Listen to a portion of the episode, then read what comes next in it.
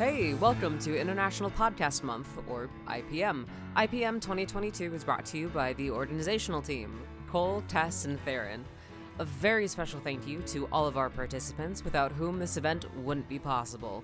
And now, on to the episode.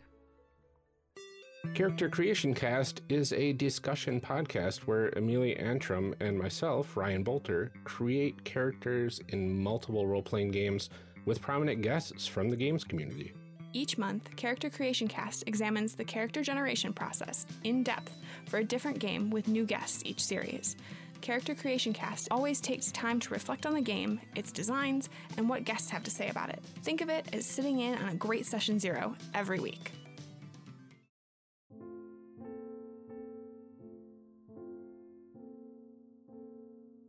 We started this journey, I was just a dropout from the College of Arcanists. Some girl who could turn into animals. A pickpocket looking for answers. I was a swan. But along the way, I found hope. Love. Family. I found out I can turn into a giant worm. Okay, look, Signana, I. What? He's right. But it's really not fitting in with the tone of what we're going for here. I mean, I, we're all talking about being esoteric- Queer Dungeoneers, an actual play podcast about being who you are by being someone different. I can turn into a worm. Oh, forget it. A billion years from now, civilization has risen and fallen eight times, leaving the people of the Ninth World to make lives in the ruins of the technology whose secrets have long since been lost. Here, every turn may bring a strange new discovery, and what is familiar might be the greatest threat. The Amberclave seeks to learn, build, discover, and protect all Ninth Worlders. Join us at theamberclave.com. You know, Furby's Fun Food Festivities. You go there, have some food, talk to the haunted Furbies, and if you feel like you can provide a fur bever home for that special haunted Furby. F- Fen, yes, Barnabas. I-, I need you to promise me that we're not gonna have a Furby in the newsroom. Oh, God, no. Okay. I have to work there. Okay, good. Find Fen, Barnabas, and other Reddington citizens bi weekly on Once Upon a Monster of the Week, available on your podcatcher of choice. This game that we are playing is Dwindle by Caro Assertion. Dwindle is an occult cyberpunk game set in a virtual city which has been abandoned by its creators and most people. And it's a game about living in that city and not wanting to let it die. Dwindle is a GM optional game. Obviously, I am GMing this game, but it can be played without a GM, and it highly encourages sort of a lot of improv and communal world building and everybody working together to make this fun for everybody. My name is Ryan Boelter. I am one of the co hosts and creator of Character Creation Cast, a show where we create characters for different role playing games with guests throughout the industry and tabletop role playing community. Uh, we have a lot of fun. We spotlight a lot of games and uh, we're we're going on year five right now, and it's it's been a, a wonderful journey. I also do uh, sound design and uh, dialogue editing for various podcasts, and uh, yeah, game designer. I, I do also I do too much. That's that's the the short of it, I guess. Uh, I am playing Vincent Amalgo. Uh, he, they pronouns, uh, just like myself. Vincent is an unassuming, uh, mask presenting individual with a lawn brown trench coat, a collar that pops to hide his mutton chop sideburns coming from their dark brown hair that forms into a semi mohawk at the top. A pair of reflective shades covers his enhanced eyes, and a hint of cybernetics wraps around their ears and down into his coat. Vincent's goal is to strike back against the megacorps who bled this city dry. Um, Vincent's uh, reputation is a, a, radical, an iconoclast, and anti authoritarian. Um, and uh, Vincent has uh, a, pl- a pressurized flask of liquid neon, whatever that can do, and a trained mouse in their pockets.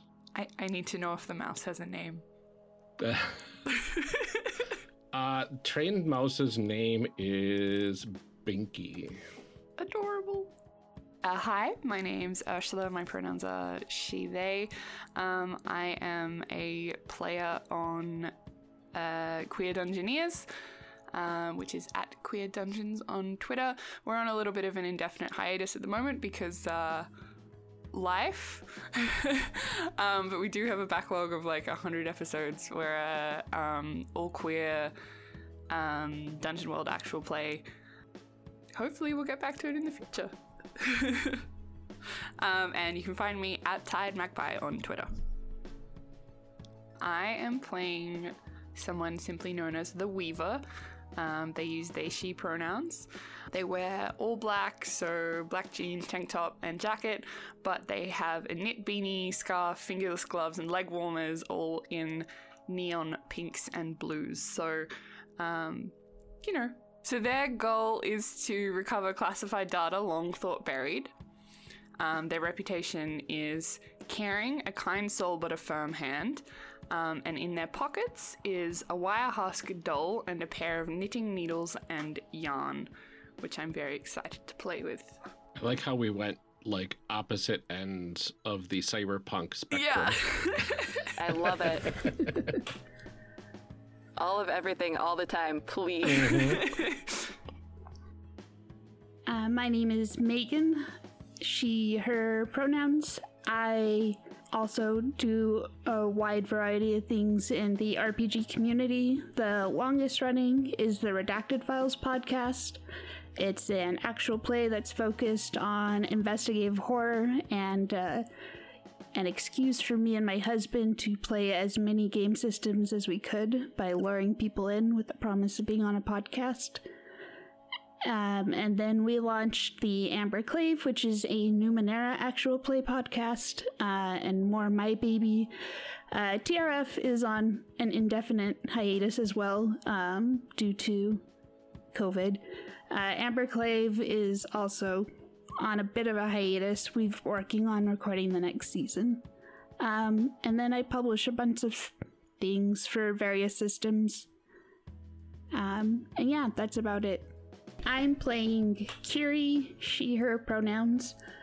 Uh, she has a very close shaved head uh, with neon blue hair and sort of a circuit pattern shaved into it.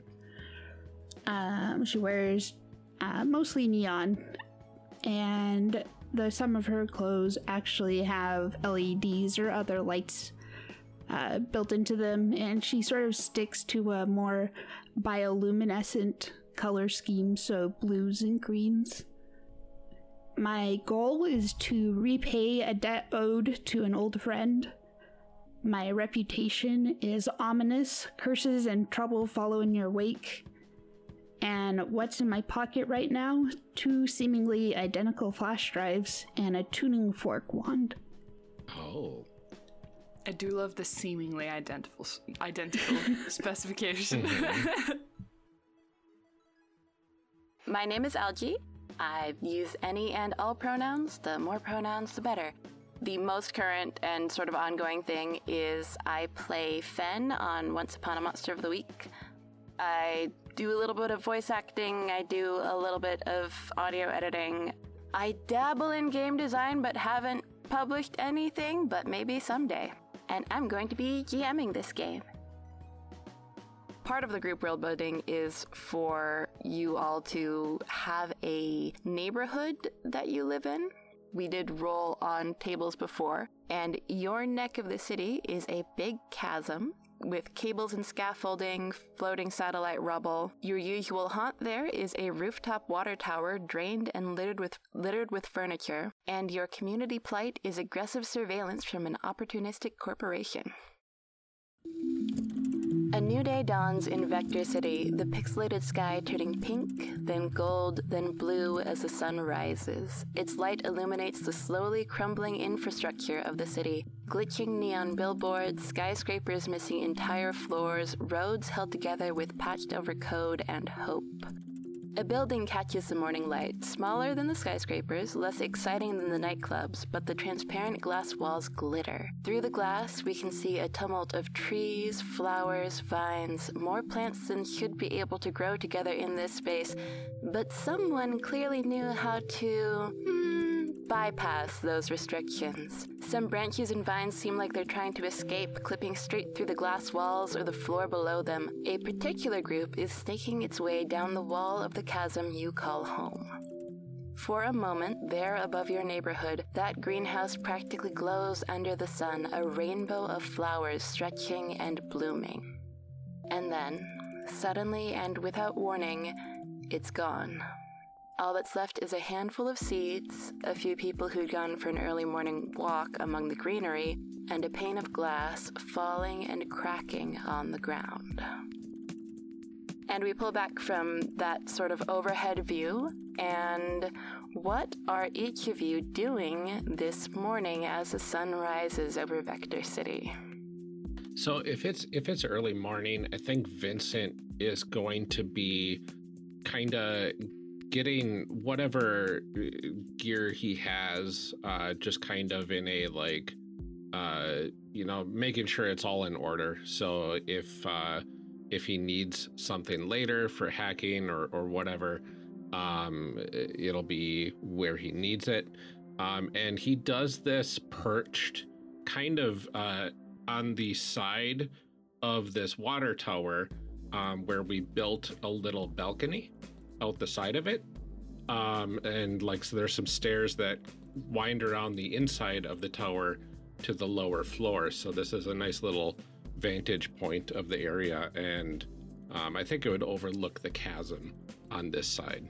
Below you, you can see people going about their daily lives. Darting around down below you among the people are these little tiny spy bots just watching people going in and out. Um, some people sort of swat at them, but they've been here for a while. One of them, near the bottom of the water tower, starts sort of floating upwards to try and peek over to where you guys are.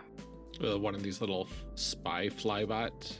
All right, I think if people are nonchalantly slapping these things down and breaking them or whatever, I think Vincent's just gonna like take a little scrap piece of like metal or rock that's like nearby on the balcony because uh, everything's just kind of falling apart anyway and he's just gonna kind of flick it at this thing.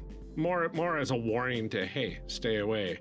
Uh, but if he hits it and breaks it he's not gonna be uh, you know upset about it. Do you want to roll for that? I would love to. Excellent. First roll of the game. Yes.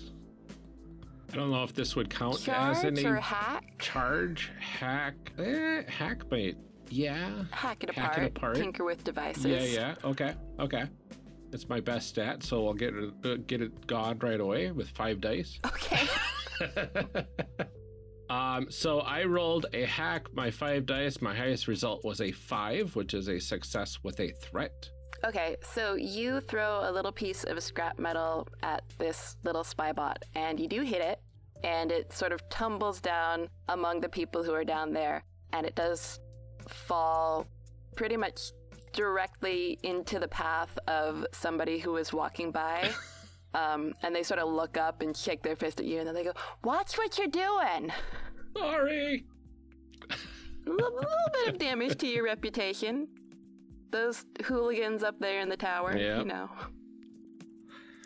Um, I think uh, jumping off that little um, exchange, I think Weaver's gonna walk out onto the balcony with two steaming mugs of coffee and just hand one to Vincent and just be like, So, what's the swarm up to today? just uh, a lot of people just taking their walks and minding their own business. Uh, another building disappeared. Oh, good. That was weird. Excellent. I'm not I'm not sure what's going on there, but you know these these flybots are getting kind of annoying too. If um if any more flybots come like close, I'm gonna like be really gross, take a, a sip of my coffee and like squirt it out through my teeth, trying to like hit it. Absolutely, you can. Um, Amazing. what's that one gonna be? Probably charge. I feel like this is kind of a threat. Like, like, Okay. you know, veiled threat. Six. You do what you wanted. Okay. More or less. You you spit you spit a little arc of coffee at one of these spy bots and just and it and it goes falling and sparking, falling into the street. Excellent. Nice shot.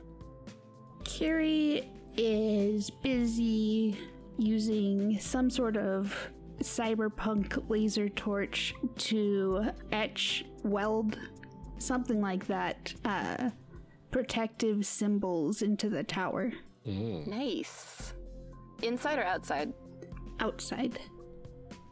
Cool. So the other two are up there throwing things down, and you're just sort of. I'm on the other side of the I tower. love this.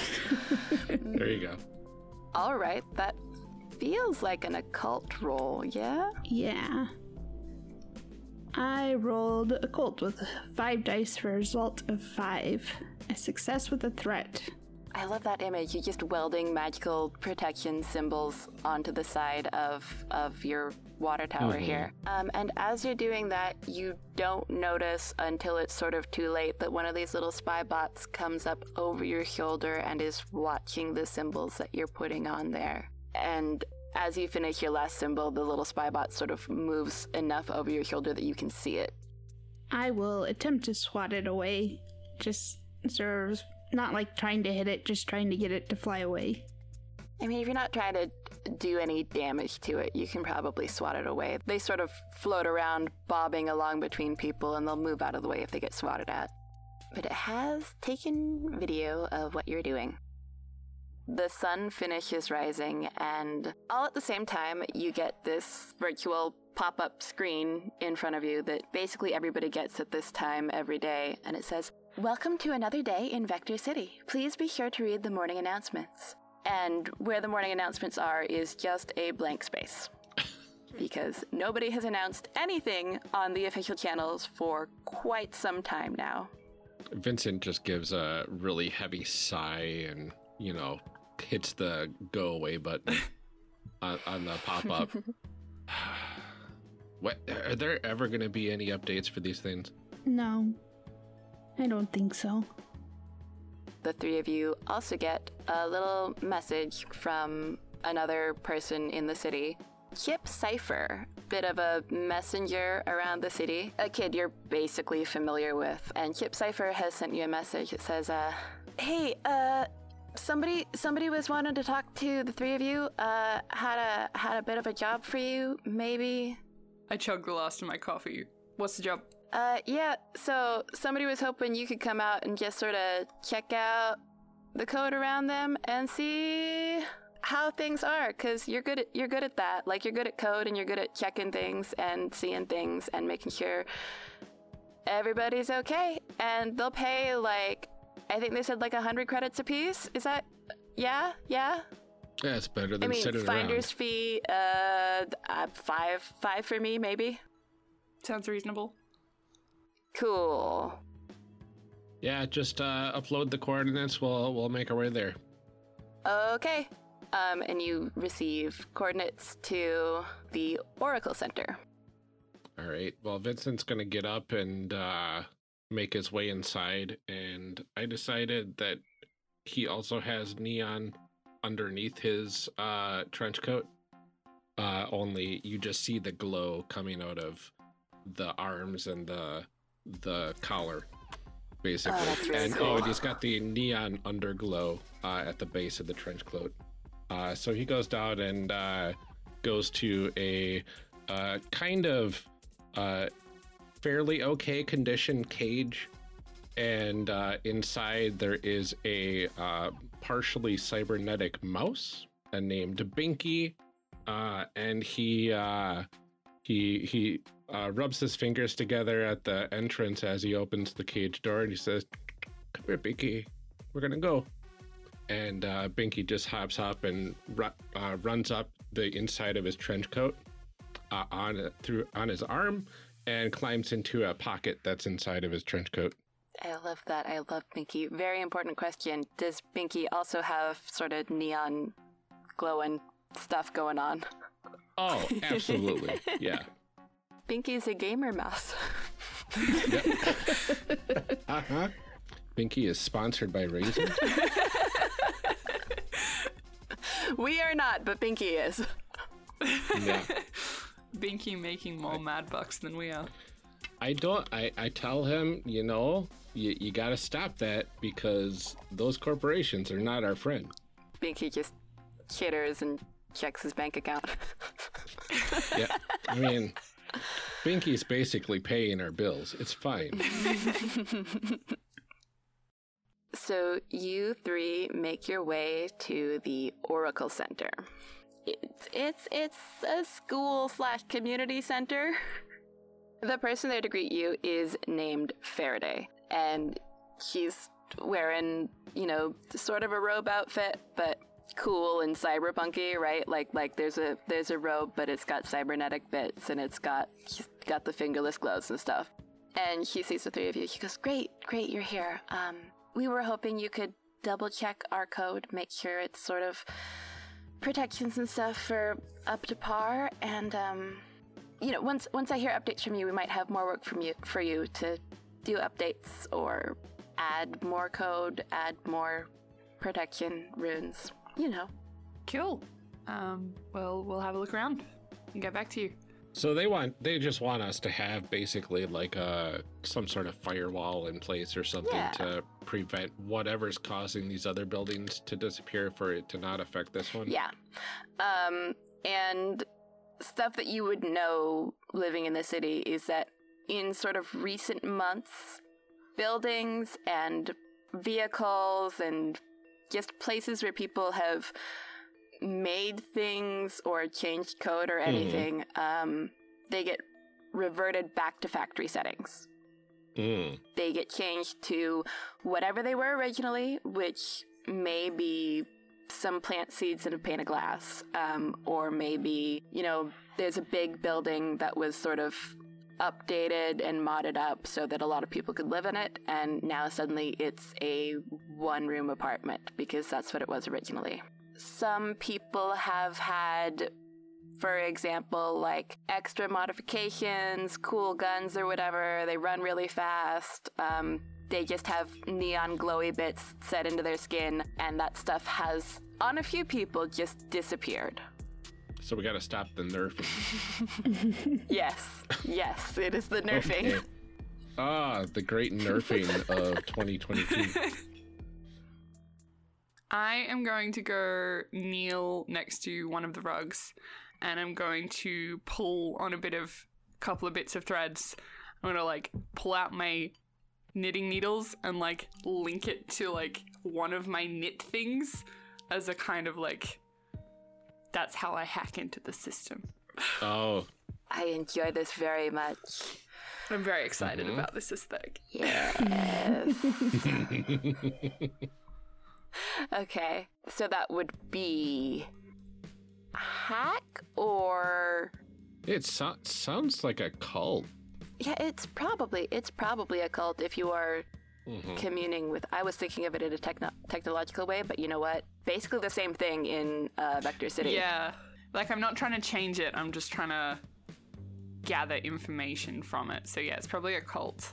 Okay. Cool. Do I get a plus one for using my needles? Yes, yes, you do. So roll plus one. There should be a button for that. I rolled a five. So success with a threat. Okay. Kiri and Vincent, you see the Weaver link up with one of these rugs and settle down to check it over and commune with the virtual magical technology here. And they sit there for a couple of minutes and they keep sitting there. Um, so what you've lost is time. so the Weaver, the Weaver is now uh, sort of going over what's going on with the rug and with the surroundings. So you are going to have that information. Um, but also you're you're going to be sitting there for a while just sort of tuned into the magic of this fairly large community center and all of the threads and, and fabric therein and what their code is up to. Okay. Uh, I think on minute three, uh, Vincent's gonna uh, pull open his uh, trench coat and hold out his hand for Binky to hop on. Um, and then he's going to start kind of tapping in certain areas on Binky to input commands uh, into him. And um, effectively, he's going to use Binky as a literal sniffer program to try to sniff out uh, weaknesses within the the area of the code uh, for this building to see if there's anything. Um, if I use both items, do I get plus two, or is it just plus one for using an item? I think you get plus one for using an item, but let me just double check the rules. You get one bonus die if you can use something in your pockets. So, yeah, I think it's just one. Okay. Okay. Well, either way, I'm gonna give uh because I didn't figure out what I could do with this Dion until now. I'm going to kind of after I input the commands, I'm going to kind of uh, press the tip of my liquid neon ca- canister onto a little port on Binky's back, and it pushes some neon through his cybernetics. And basically, what's going to happen if it works uh, is he's going to mark the areas with a neon paw print that need uh, some assistance. Okay, that is a good plan, and I think definitely a cult, right? Yeah, I think so. Uh, plus one. My reputation doesn't apply. All right. I rolled occult plus one. I had one in the cult before. With the plus one, I rolled a six. Uh, full success. Yeah, so Binky runs around the room and puts his paw his paw print glowing on actually a couple of spaces and then gets up and runs out of the room seeking other spaces in the center that are weak. Uh Cool. I am going to follow up on that, but does Kiri want to do anything? Um, Kiri is just inspecting what sort of runes they do have. I don't know how much she can do because right now she has heed and hack as the two skills. I mean, you can you could always roll on something that you have no dice on. Um, okay. Yeah, A- And also, he- heed is gather information. All right. it is. It is get a read on the room and see what's going on, maybe in a non magical way, if you would like to do that. Yeah, I would like to do that. I'll use heed. Uh, I was trying to think if I could use my tuning fork for this, but that sounds more like a magic thing. So I'll just roll heed. Okay. Wow, I got a five and a four, so success with the threat. Okay, you take a look around the room to try and get a read on people, and there's people who are just here for their community center activities. There's people also in robes like Faraday who are guiding people around. From the doorway, you see a kid likewise in robes, but it's sort of a half robes, half um, street clothes situation. They're probably a student here, and they're peeking out at you, and then see you noticing them and and slip away out the door. Uh, at which point, Binky runs back into the room and climbs onto Vincent's shoulder, chitters at you and squeaks, and starts like trying to tug you out of the room.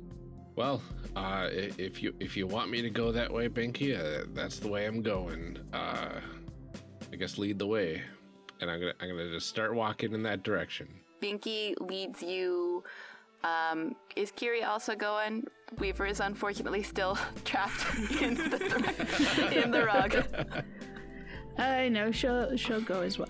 Okay, so Kiri and Vincent, Binky leads you down some hallways. You see also the occasional neon handprint that's been left on the walls. Not a ton, there aren't like a bunch of weaknesses so far, Mm. but the occasional bit of like, oh, you could fix that, oh, you could fix that. And then Binky leads you into a room. It's mostly empty here. Sitting in a corner of the room is a smooth, round rock, and it has Hmm. paw prints all over it. Well, uh, there's the problem, Kiri. Yeah, I'm not sure what we even do with that. Well, I'm wondering. Uh, we've got uh, we've got this giant rock here. Um, there's there's probably going to be some more information that we get out of Weaver, but uh, uh, they're they're lost in the thread right now. So I don't know. I don't know. Do, do you think do you think we can just smash it? Does it move at all? No, it's a rock. Well, I don't know how big a rock it is. It's it's like it's like this big. It's like be roughly the size of a cobblestone or a tile or something, and it is just Okay. So not just a giant boulder. no, not just a giant boulder. Okay. It's a, it's a okay. rock, and it's sitting there. Okay. Good. Good. good. But is can't is it something we can move? Yeah, you could pick it up and move it. Probably, it's not super big. Uh, maybe we can. Uh, maybe we could do some analysis on it first. I think. Um, yeah, Vincent's gonna go over. Um, and Binky's gonna run down his arm, and he's gonna uh, flip Binky over on his back, and uh, type some things into his stomach.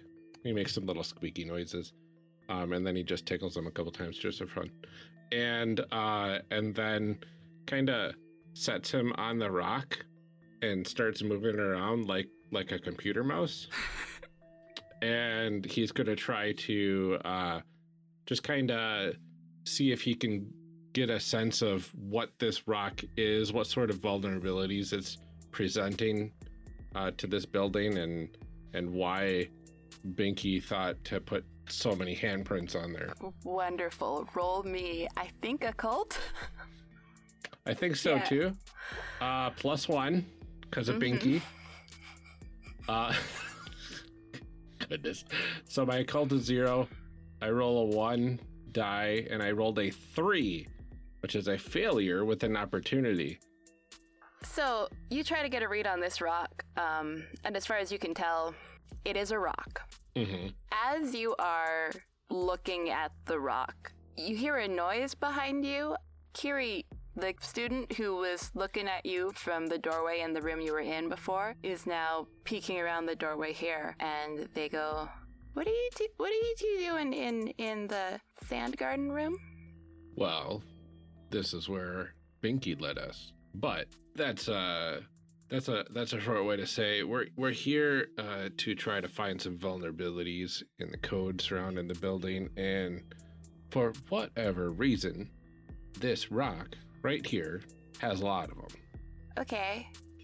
I don't know about you, but we're we're not uh, uh, student students are not supposed to go in here right now. It's off limits. Why are you here? Cause I wanted to know what you were doing. Has anyone else been in here? The teachers and stuff, uh, they come in here sometimes. Um, but we're I'm not supposed to be in here. And I would like to jump back real quick to Weaver. You come out of being linked with the rug, uh, with a sort of a map of the community center, sort of a handle on where some weaknesses might be. There's a room that is strangely blank. Like every everything here has code and mods. There's all sorts of things that people do when they live in a place and they adjust the place. But this one space is so strangely blank except for a little piece of it would be normal code, but there are fragments in it that make you think maybe it wasn't. You can't quite get close enough to see what those fragments are, but you can see bits like glinting off here and there of like maybe this wasn't always like this, or maybe there's something strange about it. Interesting. Um, do I have a sense of like what is surrounding that room? Like, You could find your way there if you wanted to, um, but mainly what's around it is just other bits of the community center. it's not like locked in the dungeon, I guess. No, no, it's just it's just it's just a place in the community center where something has gone weird. Hmm. Okay, I will tuck that piece of information away for now because I want to meet up with the others before going to the weird place. That seems like a bad idea to do alone. I, I imagine that we have like uh, little HUD maps as well that we can pull up and would like float in front of us and it would have like dots for like NPCs and dots for us Yeah. on there in different Other colors. people who are on your team. I will pull up my um my my HUD and go find my friends. Um, funny thing about your HUD map, uh, because you've got a map now also of the community center with all these places marked. The place where your friends are and the place where things are weirdly blank, same place. I'm gonna be like, ah, shit, and maybe walk a, you know, like walk faster than normal. Not like run, because I don't want to panic the people around me. But I'm just gonna be like on a mission, and I'm gonna look in the room. Does the room look different other than being a Zen garden or whatever it is? Oh, it's not a Zen garden. It is an empty room with a rock in it. Oh. The kid called Oh. it the sand garden, but it is an empty room with a rock in it. Oh, okay. I'm gonna like slow down as I walk through the door and just be like, I shouldn't be surprised by this, and yet I am. Yeah, it's kind of weird. We found a rock. We found a rock. Uh, one of the kids called it a sand garden room, but uh, sand gardens generally don't have one pebble, and that pebble's not the size of a soccer ball. Hmm. I'm gonna kneel down next to the rock and like poke it with one of my knitting needles. I'm gonna investigate it. Why not? Roll me probably occult. Ooh. Oh no. um, failure with an opportunity. I roll a three. Mm. Okay. As you poke at this rock with your needle, Faraday from earlier comes walking up, then looks in and notices the three of you. Oh, oh, I, um, Yeah, we've got uh, questions about a rock. It's a nice rock. it's really not. You are good at finding vulnerabilities, the three of you. Yeah. Uh, this is what we call an anomaly uh, in the business. Yes. Well, um, I, I, that is what we hired you to do. Um, I didn't expect you to find it this quickly. Uh, So you knew this was here, yes. and you didn't tell us about it? I mean, after you checked uh, our code, uh, depending on how good a job you did, we thought we might hire you to investigate this. Um, this used to be the sand garden. And then one day we came in and it was all just one rock. Uh, sandstone, sandstone tile, uh, we think. Okay. I mean, it feels like a localized reversion then, huh? That's what we're hoping, that it didn't necessarily spread to the rest of the community center. Did you get any clues on that while you were investigating? Uh, there are a few vulnerabilities.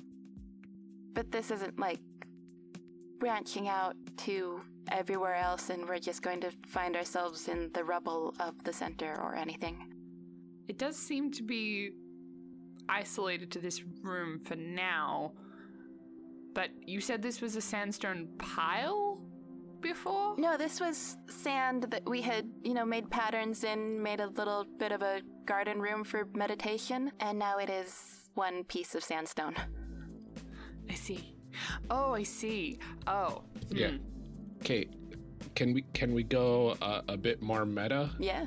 Okay, uh, Vincent's going to sit down and he's going to pull up his virtual inventory, and a screen appears. He he puts his hands together and pulls them apart, and a screen appears in front of him, and he's hitting options and scrolling, uh, and he's trying to find like the the crafting recipe help page. Trying to find cra- crafting recipes for uh, like uh, turning uh, sandstone into sand if I need any additional supplies, I'm going to take note of that. Uh, otherwise, if I just need a rock of sandstone, I think I'm going to try to craft some sand out of it. Yeah, I think you can go ahead and try that. All right. So let's see. I have an occult of zero. Would this be a hack? It could be a hack. Both are ze- both are zero right Oh. now. Yeah, So- roll me none dice. So what? roll you roll you nothing. Um, yeah, I th- I think I want to use my occult to kind of shape the sandstone into its crafted pile of sand. And I roll a two, a failure with an opportunity. I think that sandstone to sand is so common and so easy that you would have succeeded. You're pretty sure you should have succeeded, Mhm. but it doesn't work, and it doesn't work in a weird way. Okay. It's not that you just can't, it's that you hit it or whatever it is you do for this, and it seems like it's shattering apart, and then it glitches, and sort of it and the space around it pixelate and go in and out of focus, and then come back together as this base sandstone. Mm. Well, that's not good. No, that If we took it out of the room, do you think it would have a different effect? That was going to be my next thing as well. I'm afraid of taking it out of the room and it having a different effect in a very adverse way. I have an idea. I'm gonna beckon everyone out of the room, and then I'm going to drop my wire husk doll on the ground and just be like, "Go fetch." I'm gonna see if the doll can bring it out of the room, Oh no. but not while we're in it, just in case. Okay, um, that feels occult to me. Oh, good. I have no dice left in that. Hooray. you are using an item. Oh, Yep. You get plus one. even with a plus one, I, I rolled a two. We're, we're going great here, guys. Um, It's fine. It's fine. Are you're just trying to bring it out of the room? yeah. The wire husk doll walks into the room, picks up the piece of sandstone, and then sort of just sort of juggles it back and forth between its hands, sort of like hot potato, and drops the sandstone and runs back over to you. And in its little wire husk hands is a tiny bit of code. Ooh. I'm going to take one of my needles and try and like spool it into a thread that I can kind of understand so it doesn't like fly away. Nice. Faraday looks at you. We were also going to hire you to look into this. It's another 200 credits apiece. Yeah, we can't leave a problem like this laying around.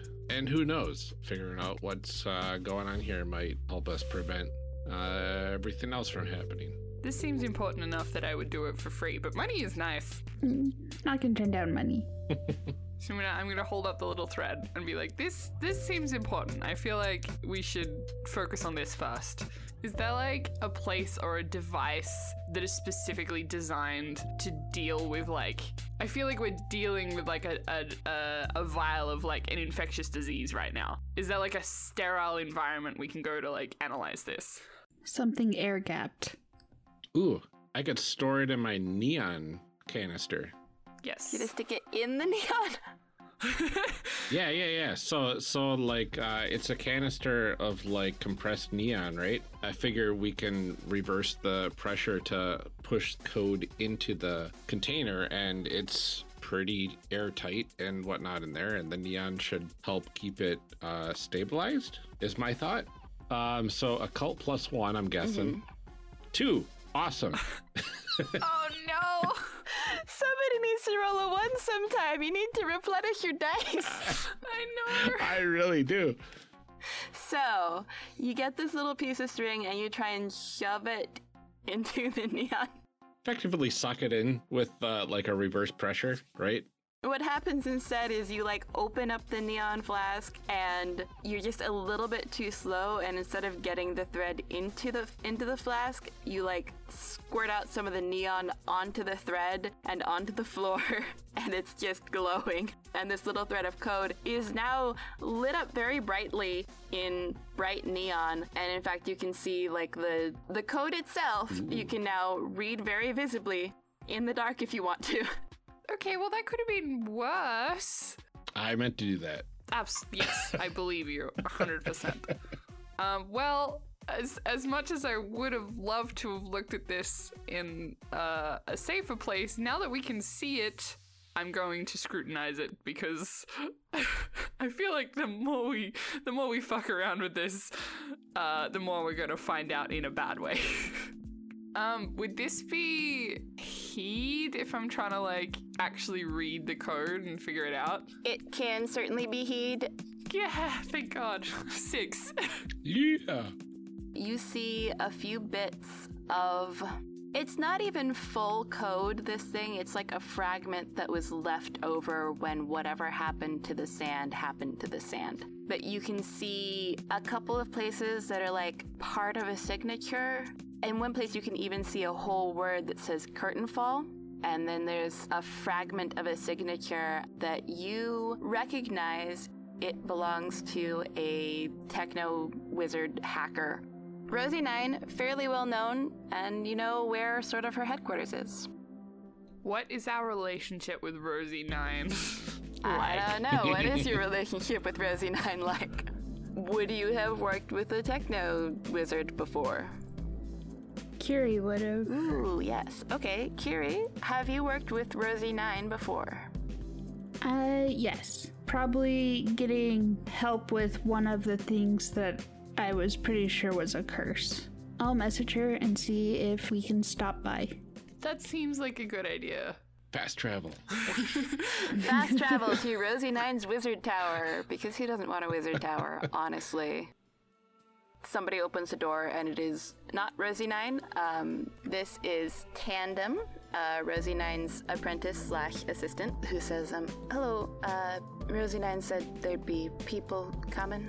That's us. We're here. There are people. And, and we're, we're coming here. We've we've got a uh, particularly interesting uh, piece of code for uh, Rosie to look at.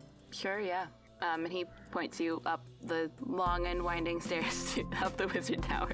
As we're walking up the winding stairs, I'm just gonna kind of uh, lean in to Kiri and say quietly, "So, do we trust this wizard?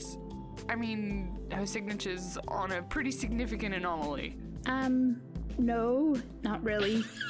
but Good, awesome. she's the one we should be talking to. This is true. Next to the staircase, is there any like clutter or or anything that I could nonchalantly slip a mouse into to start investigating? Give me an evade roll.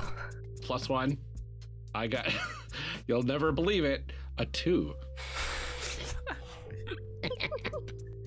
you take uh, Binky out of your pocket and move to put him in some clutter, and Tandem comes over and goes, "Oh, uh, is your mouse? You need you need some food for your mouse?" And uh, reaches out and takes and takes Binky from you. I'll I'll take him to the kitchen while you talk to Rosie Nine. Oh yeah, thanks. Uh, yeah, he's uh, he's a little famished. Uh, had quite a run around in the last place we were at, and uh, uh, he's uh, he, he just needs a little bit. Thanks. Yeah, a little bit of cheese, a little bit of bread. Uh, you could you could make tiny little sandwiches if you wanted. Uh, he A really little likes bit of those. neon. Oh, you like tiny little sandwiches? tiny little cheese sandwiches. Uh, he takes he takes Minky away into the kitchen to make him tiny cheese sandwiches. Amazing. I don't like this. I'm sure it's fine. It'll be fine. We got somebody on the inside now. Mm-hmm. You make your way up the winding unless somebody wants to do something else. I'm not gonna fuck around in the Techno Wizard's Tower. That seems like a bad No. idea. You make your way up the wizard's tower to where Rosie Nine is waiting for you. Oh, Kiri, how are you? It's been so long. It really has. How have you been? I've been good. I've been good. You know, I've been selling protection runes. I've been doing really good market in anti-spyware charms. If you want one, I can get you one. You were so helpful with like that curse that you were investigating. Great code in there. Great code in there. Uh, what did you What did you need? Well, we were mostly interested in seeing if you could recognize some code you might have written. Oh, you found one of my spells somewhere? Did you were you wanting like tips on how to recreate it or Well, Just its original purpose, I think. Maybe.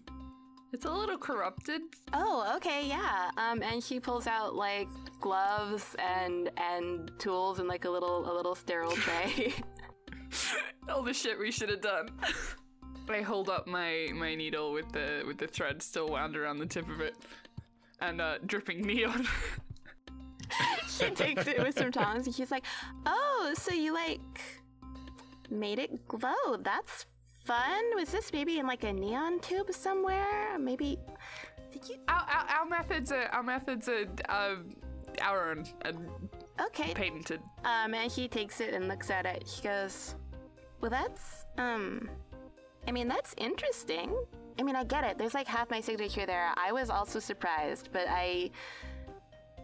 What is this? Curtain fall? I don't think I've ever made anything called that. You were not wrong about it being corrupted. It is corrupted and like it is practically falling apart now. Like I think if I just did this, um, and she pokes it with one of her tools, and part of it just fractures off and. Okay, then let's not Hmm. poke it anymore, please. Oh yeah, totally. No, sorry. Um. okay, but like, I'm not sure what this was meant to do because it's not mine. But like, it looks like maybe somebody took some of my code and used it to make whatever this was. And I mean, I sell my code to all kinds of people. Whoever can pay for whatever they need, whether it's anti spyware or shielding or maybe also spyware, like, you know, whatever is necessary. But I've, I mean, I have much better names than Curtain Fall. Like, what is that? What do I need to roll to see if I believe? Yeah, he to sort of gather information. hmm. I can't really use my reputation because I'm not being very nice to her. oh, firm hand, maybe. yeah, yeah, I'll give you that. I got a six. You got a six. Okay. He seems sincere. He's really confused, and he's also sitting there like, "What is curtain fall? Is that like about curtains? I don't need curtains. I've got clap on, clap off, blackout windows." anyway, somebody's been using my code to build other code, and that's fine, I guess. But they can at least take my signature off of it, right? Mm, not exactly fine if uh if it's causing what I think it's causing. The reversions that are happening around the city. I'm sure you've heard of those. This came from one of them. Uh if if your code is being turned and corrupted into something that reverts things, curtain fall, the end of the show, the end of the world. Oh my god, this code is in my cool ass tower. Um, she like does a thing that puts a puts it like in a little container ball, and she's like, "Oh my god, thank you for telling me, but also like, please never bring this here again." Do you do you recognize the the bit of code that they took from you? What it might have been part of originally? Yeah, like, can we like look at your ledgers and stuff? See who you might have sold this code to? You know, I think if you want to look at her ledgers, it might be a. I d- Is that Il- Elide? using guile or persuasion um could also uh vincent could put on the charm with his one die of charm Okay, so charm is for a sincere connection. yeah so uh i think i think vincent's um i don't know exactly what words to put in uh his mouth at this point but he's he's effectively going to say uh that the the comforts that we have grown accustomed to uh, in this world have uh, have have started to become uh, potentially something that we're going to lose, and I think it would be in everybody's best interest if we work together. I rolled a four. Um, she goes, "Okay, I get, I get what you're saying, and I do, I do want to help you. The problem is, I have sold a lot of code to a lot of people. My ledgers are big. We'll do what it takes. You know what it is? It's just badly organized Excel spreadsheets. Amazing. Can I start knitting myself into this uh, horrific mess of an Excel sheet? Absolutely. Essentially doing the um, magical knitting uh, equivalent of um, Control F. Cut and fall. yeah. Um, give me, I think occult. Uh, oh, four. You do knit yourself into the mess of Excel spreadsheets. I instantly get a headache. Fully and completely, just full on headache. But you do, by putting in the other little snippets of code, you find similar snippets. A lot of them were used for modding things bigger and better. Some of them were used for communication. Some of them were used for like repossession of things. You find that a lot of this has in fact been sold to Cade Triumph, the CEO of Triumph Systems, which is also uh, the corporation that has been spying on your neighborhood. Oh. So, you know, apropos of nothing, um, you don't happen to have, like, Cade Triumph's contact info by any chance? So, I have an idea, but it, it might be a really bad one.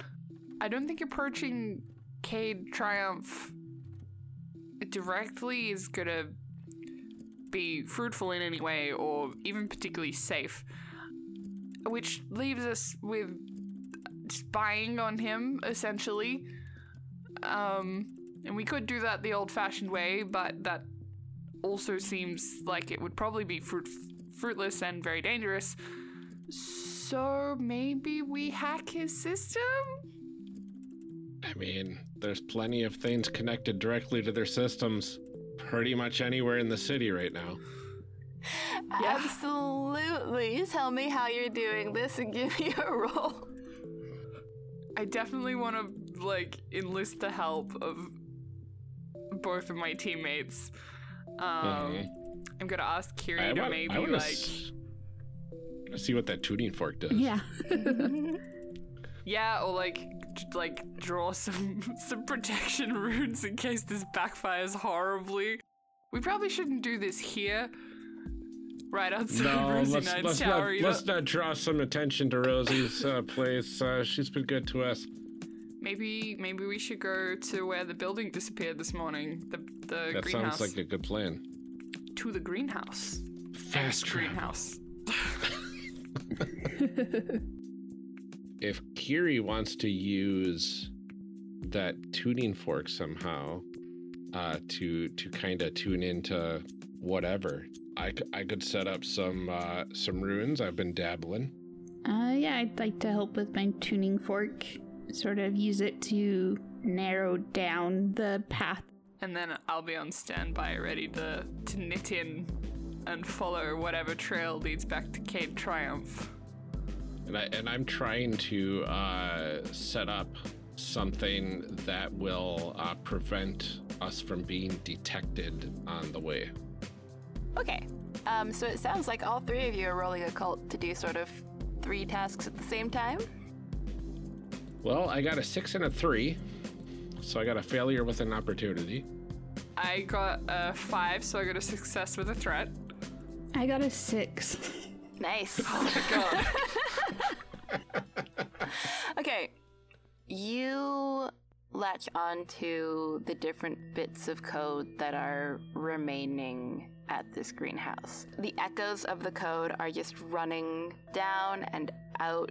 They travel through multiple points in the city, bouncing around. This bounces back and forth through a lot of places in the city, almost like someone was trying to redirect it. But you follow it and you keep following it, and it comes back to your neighborhood.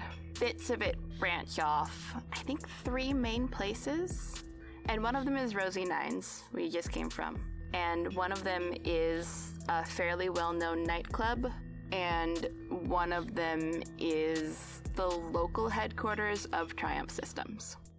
The other two, that was a. So I failed to keep us from being detected. and I succeeded in following, like, in finding out, like, how Cade is connected to all this, but with a threat. You go through the contact info and you try and find um, Cade's account. And in fact, you can find that he is streaming. What he's doing is he's sitting in his office, like face full of rage looking at the camera and he's going, and I will find whoever did this and I will punish them and and I can't I can't believe they took my car. Um, and he's like, ha- he's basically having a temper tantrum live on the internet. and Vincent, you are trying to keep from being detected by anyone. Mm-hmm. And as you are doing this, just sort of out from the chasm under you rise up a whole bunch of those little spy bots just floating up to look at you. Um, and they don't really like talk or make noise or anything, but they are definitely interested in what you are doing. Shit, where's my coffee? Um, you know what? I'm just gonna go for it. I'm going to uh, type tap on my forearm a bit again uh, to kind of input some commands, and I'm gonna try to hack into this drone army. Okay. okay, so that's occult. Um, are you leaning into your reputation here? Oh, absolutely. uh, yeah, this this authority has no control over me. okay, hack the drone army. Go for it. Six. So yeah, I want to hack into this uh, this army of drones to get control of them. I want to kind of piggyback for a moment before I take full control to see what they're trying to see. What are they trying to analyze? What are their orders right now? The drone army turns its eyes where you want them to turn. But the command that you get from them that they had had previously was to measure the profitability of Vector City. Hmm. All right. I'm going to send these drones, now that I've got a direct link to them, I'm going to send them out to the three locations and just try to figure out if there's anything like suspicious. We might call that heed. Seems right. Do I get my reputation bonus? You are anti authority. Six again. Six. I got a six. You have eyes on everything. I will say, you have hundreds of eyes on three different locations. Yep. so now we both have headaches. Yeah. Well, I, I kind of figure it's more like a um like a virtual space that I can tap into and like hundreds of monitors. So just trying to filter through that mess is, is going to be fun enough, but at least we've got eyes where we need them. I'm gonna I'm gonna set it to like security camera mode with one of them in focus at a time, and then it just like you know every few seconds swaps to another one. Well, that could have been worse. Well, at least we've got three locations, and I see three of us. I mean, I already split an army. Uh, do we want to split the party too? Uh, I mean, we could. We were just at Rosie Nine, so I don't. I don't know that there's much more to dig up there. That's fair. Mr. CEO seems to be just as pissed off about what's been happening as the rest of us. So I'm thinking maybe it's not him, or at the very least, he's not aware. It, it might not be him, but it if if it's somebody underneath him, Exactly. that's that's still uh, putting him at fault. So I think if we do split up, we should probably send two people to the headquarters, just in case. Seems like the more dangerous bet. All right. And then someone can go check out the nightclub. Well, uh, do you two want to head to the headquarters, and uh, Binky and I will uh, hit up the nightclub? You're right. I'm. I'm very. I, I apologize. There are four of us. I'm, I'm very sorry, Binky. Mickey squeaks and waves what's left of his Q sandwich. Sounds good. Um. Yeah. Keep in touch. I guess. Good luck. All right, I'll have my eyes on you. Great. Kiri and Weaver, what are you two doing when you get to the headquarters? I mean, I would love to sneak into the CEO's office. As he's filming his tantrum? his yeah. It says ongoing. Like the timestamp on that video is like it's been three hours, 23 minutes. Excellent. I don't necessarily want to get like into his office where he is, but he's distracted on stream right now, so it seems like a prime time to go through his stuff. I could try to distract people while you do that. Sounds like a plan. What are you doing? I think I'm yelling about the curse that I've been dealing with, and no one has been helping with it. Maybe my reputation is ominous. Okay, what is this curse? Things disappearing. Okay. Give me the speech that Kiri makes as she walks in yelling. Oh boy, coming up with speeches. Go full Karen. Excuse me, uh, I'm having a problem. Everything seems to be going wrong with your stuff. It's disappearing around me. I spent a lot of time on my mods for this. I'm gonna just repeat that one guy's stuff about his car. I love this. I think one of the I was gonna say security, but I think one of the customer service people comes over and is like, "I'm sorry, our our stuff is going wrong. Yes. Are you having glitches? Or is it glitch problems? Because like we have we have a customer helpline. It glitched out. I tried talking to them, and it glitched out, so I had to come here. I'm so sorry that that happened.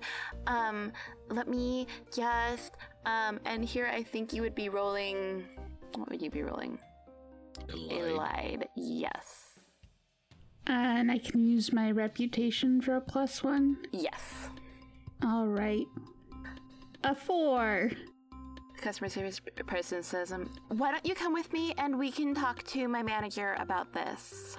Do they have enough authority? I don't want to talk to someone who doesn't have enough authority. That'd be wasting all of our time. I understand that. We will. I my manager definitely she can put you in touch with our IT department and everything once she figures out what it is that you need exactly. I suppose that might work. But I will complain about this if it doesn't. No, understandable. And we have a uh, we have a comment card system. After you're done, if you have a good experience, please rate me with a five out of five stars. I will take it into consideration. Um, and she sort of ushers you off to the side with with her manager. So Weaver, while that's going on, At whatever point in this conversation that the most people are paying attention to Kiri and what's going on, I'm going to try and sneak in past the whatever like elevated checkpoint there probably is. give me a sneaking roll. What's that? Uh, evade. Evade. Yes. It happened. Yay, is it our first one? I got a one. We have our first one, which means, firstly, it is a failure with a threat. I mean, I don't know why I thought this would work, but Secondly, you can replenish your dice grid, which means you get to put seven dice on wherever you want them. excellent.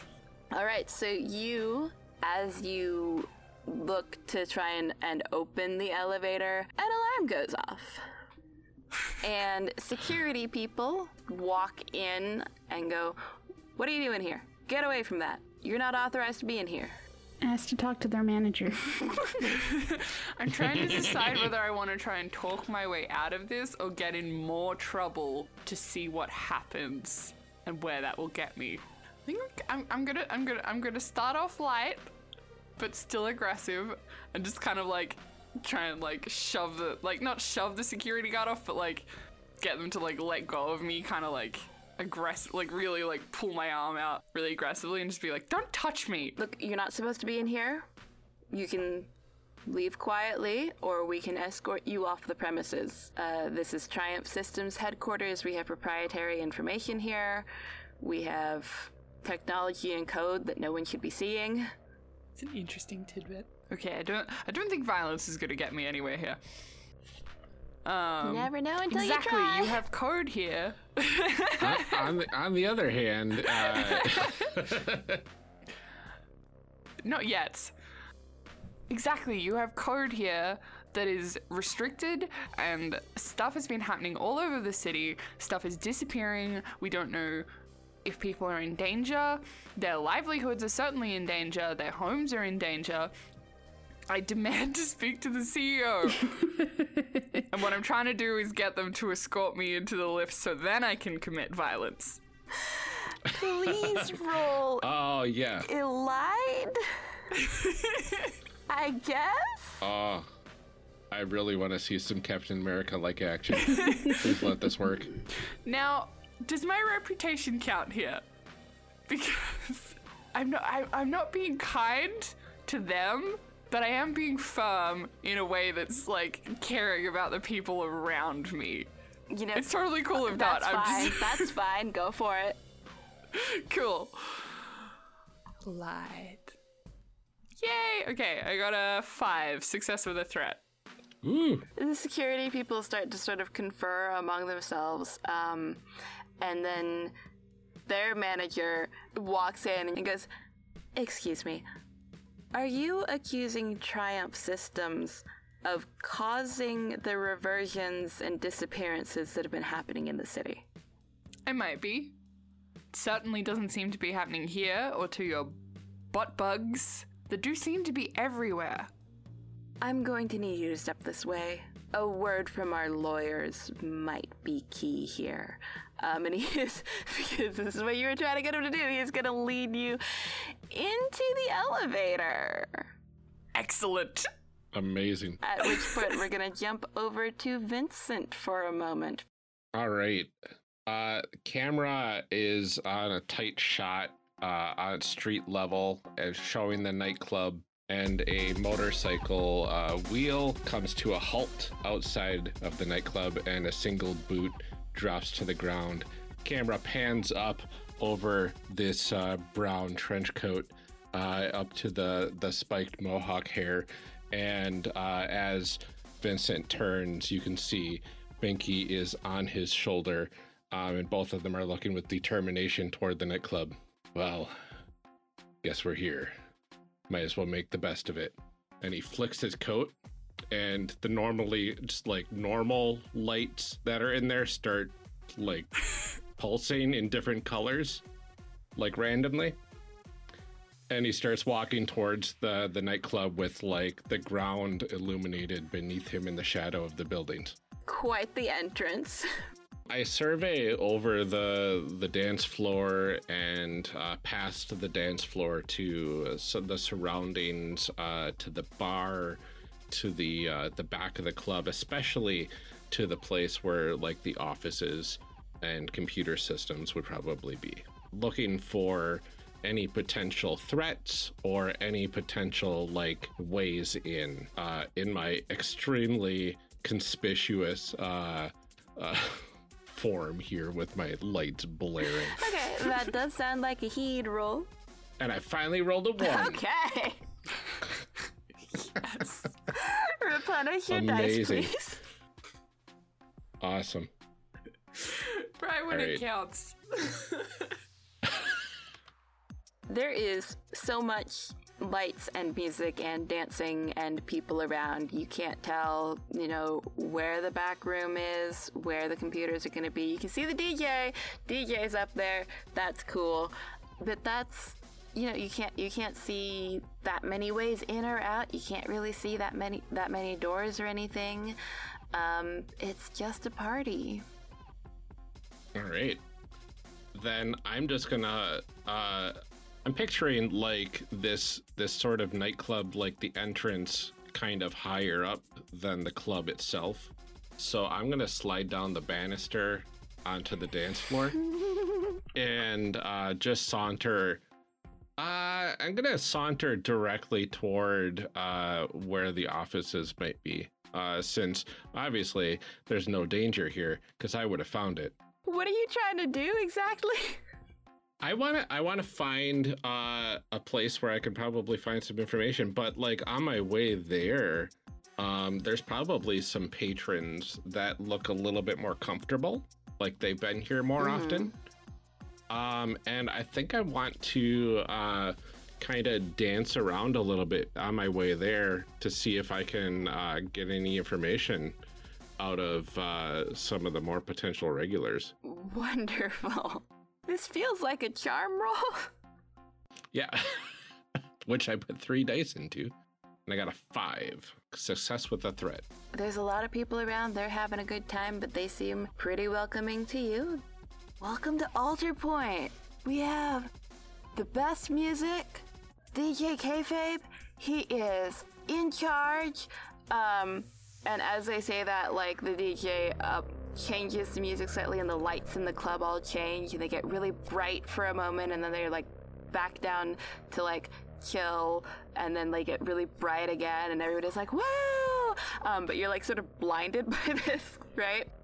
Um, and then they get really bright again, and there's a different DJ there now. And somebody puts a hand on your shoulder, and and, and it is DJ Kayfabe. What are you doing in my club? I'm looking for some information, and you seem to be the right person to give that to me. Come on out this way.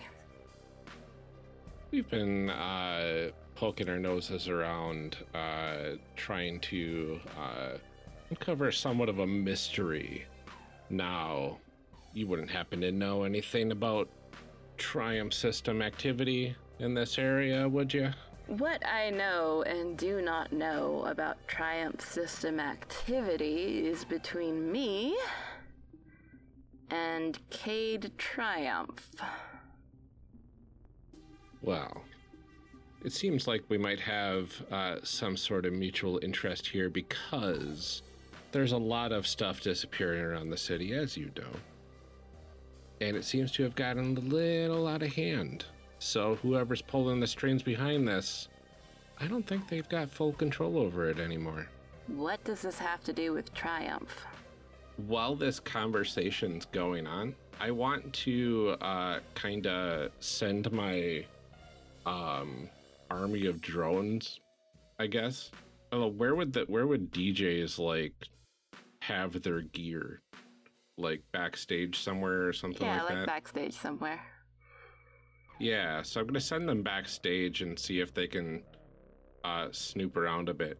And I'm also gonna send like two of them up here by us to like kind of a little too obviously watching this uh, DJ kayfabe, just so he knows that they're there and watching, and specifically watching him.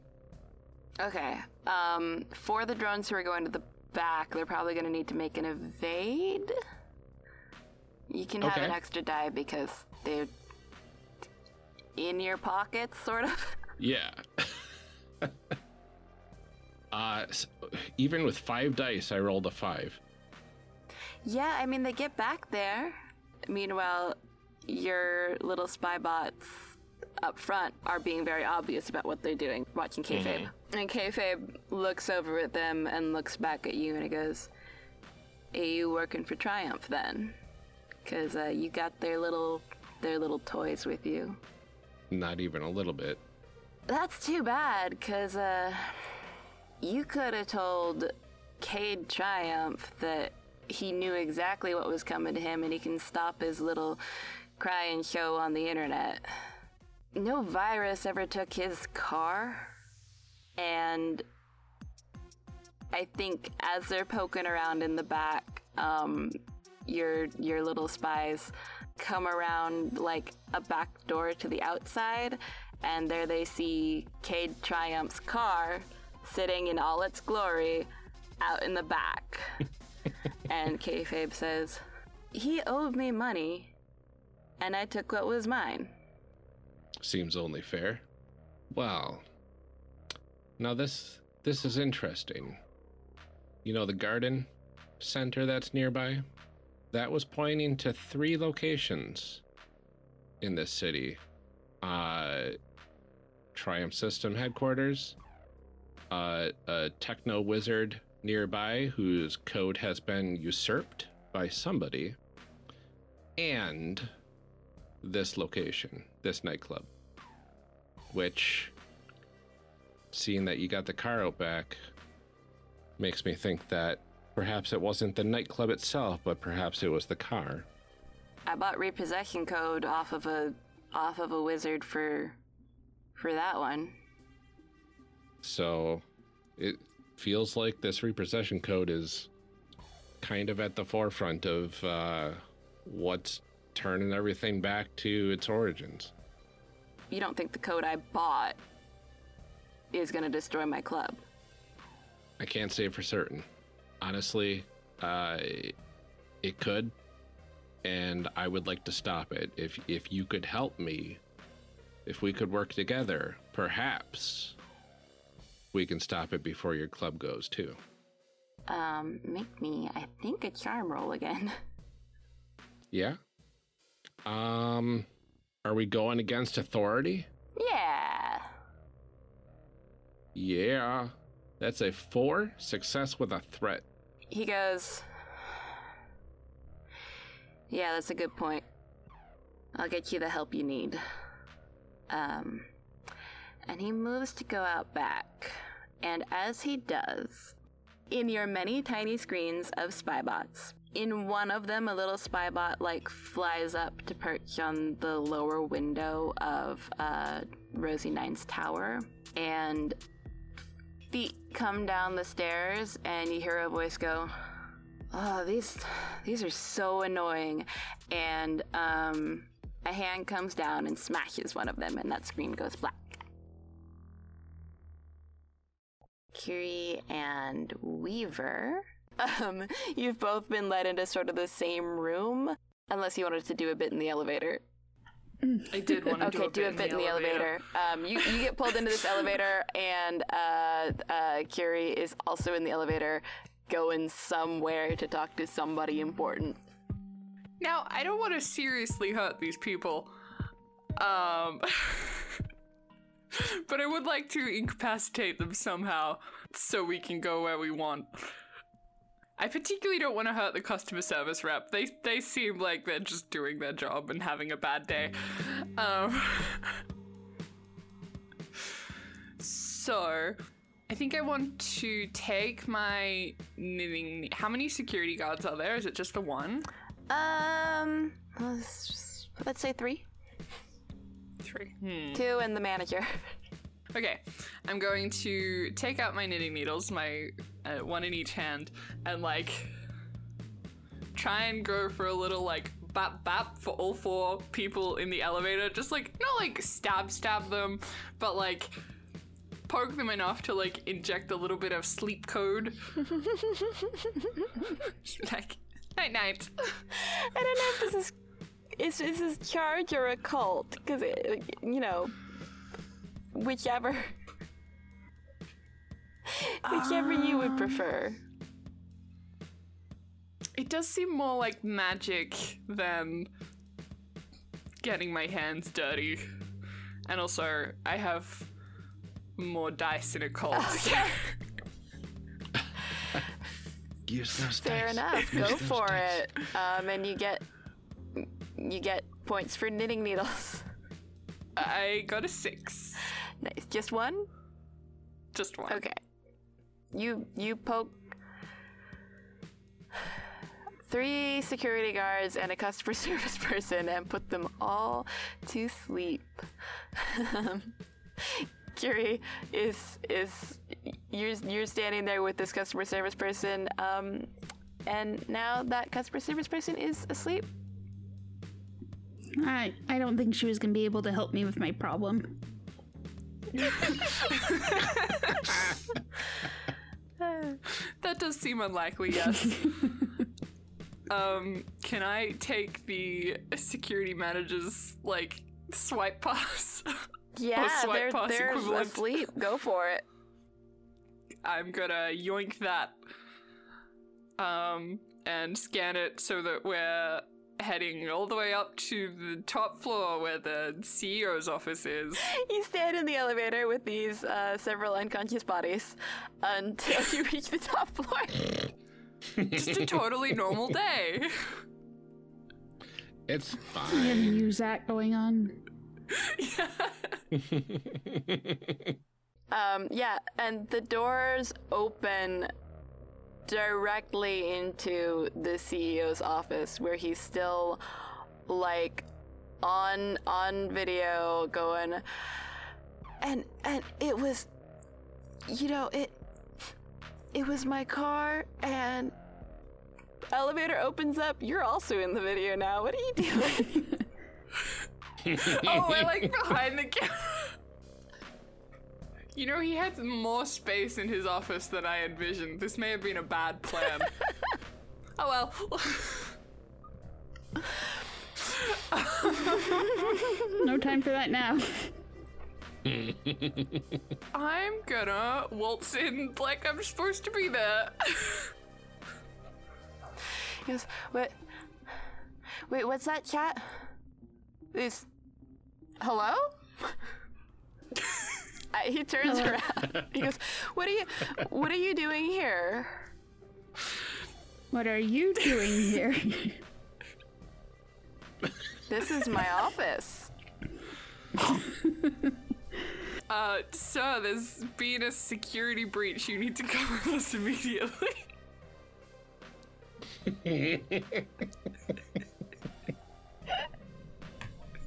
That, that's why we're asking why he was here. exactly. Any line roll? Can I count my caring reputation?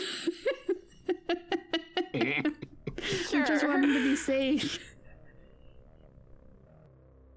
Success with a threat.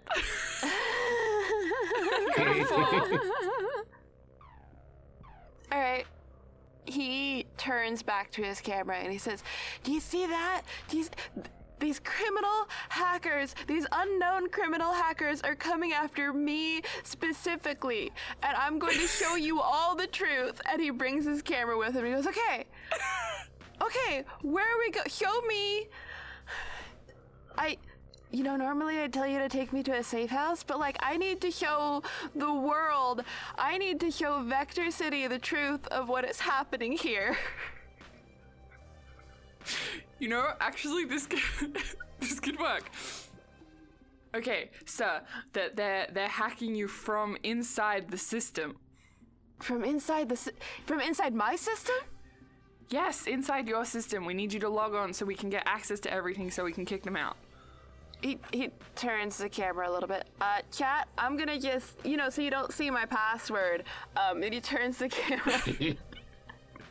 and opens up his little like virtual hologram screen and types in stuff and he's like okay okay we're in triumph systems where's um where's the threat i don't um i mean I, look i don't um chad i'm gonna mute myself for company proprietary secrets and he mutes he says look you you know i don't I don't do the coding, right? Like, do, do I need to get a coder up here? No, we're we got it. We are the coders, sir. That's that's how emergency the situation is. Security sent coders up here. Yes. That's it's coders need to be in your system immediately. That that's that's the level of security breach we're dealing with here. Okay, yeah, yeah, go right ahead. Um, and he goes back to chat and he says, "Okay, my team is gonna handle this. It's gonna, you, you know, I let's let's watch them at their work." oh Jesus! and he like angles the camera so that nobody can see the screen that you're working on, but they can still see you. Um, I assume we've like have we been roughly in contact with each other this whole time? Oh, there has to be like little, uh, you know, coded messages that we're just, you know, whispering uh, to one another.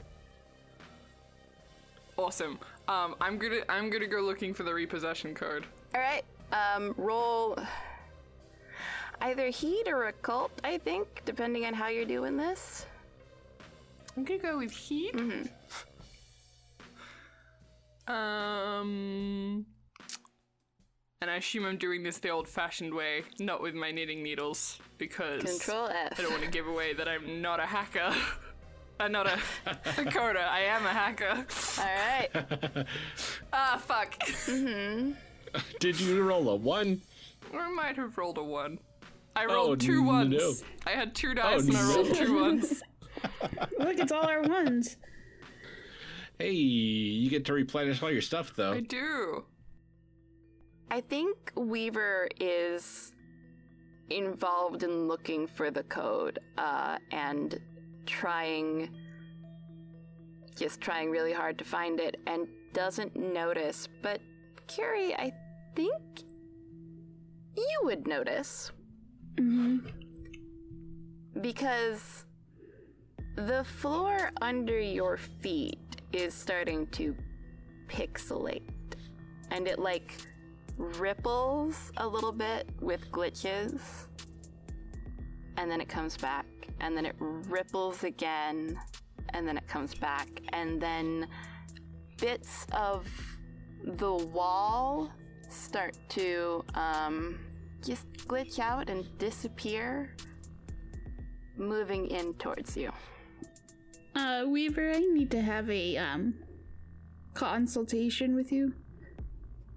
Bit busy right now. Uh, I may have poked something I wasn't supposed to. Uh oh. ca- can I attempt to stop this glitching?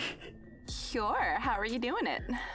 Um, well, with my tuning fork, um, I'm gonna try to generate an even constant tone for the uh, room to attune to. All right, roll me occult. Um, and it's plus one for your tuning fork, and I think this feels ominous. Yes. So that's a plus two. Roll me occult plus two. I got a five and still no ones. Success with oh the threat. Okay. You pull in and start tuning your tuning fork, and you hit the same frequency as what's glitching. And it's.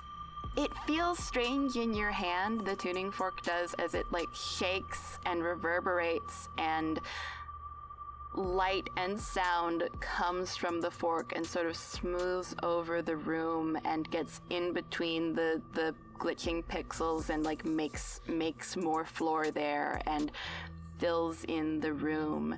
And the CEO is sitting there going like what? What's going on? Um and as you do this, Vincent, in one of your many, many uh, security cam footage videos, um, you your your little spy bot is moving somewhere, and you hear, "What's doing that? That's not that's not supposed to happen." System system run curtain fall. Gasp. I'm, I'm honing in on that location like instantly. Fantastic, um, because it is it is Rosie Nine's tower, but it's not at the top of Rosie Nine's tower. It is sort of around the bottom of Rosie Nine's tower. Um, in fact, as you hone in on that, you can see your little spy bot is going around to like a back cellar door that's on the f- that's uh, that's open on the ground. Um, Mm. and you look your your spy bot looks inside and um it's not set up exactly like Rosie Nine's workshop, but you can sort of see a mirroring of where things are placed. Um, And you can see Tandem standing there, like working on several screens at once.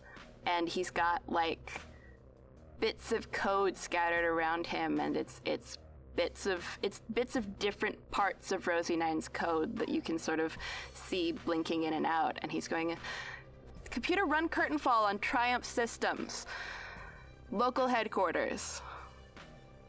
Um, and back in the Triumph Systems local headquarters, uh, the ground glitches again, but um, but Curie, you you catch it and it smooths out again. How far away am I from Rosie's tower? I mean, if you're running Like maybe by car? by car, by very fast modded out car, two minutes.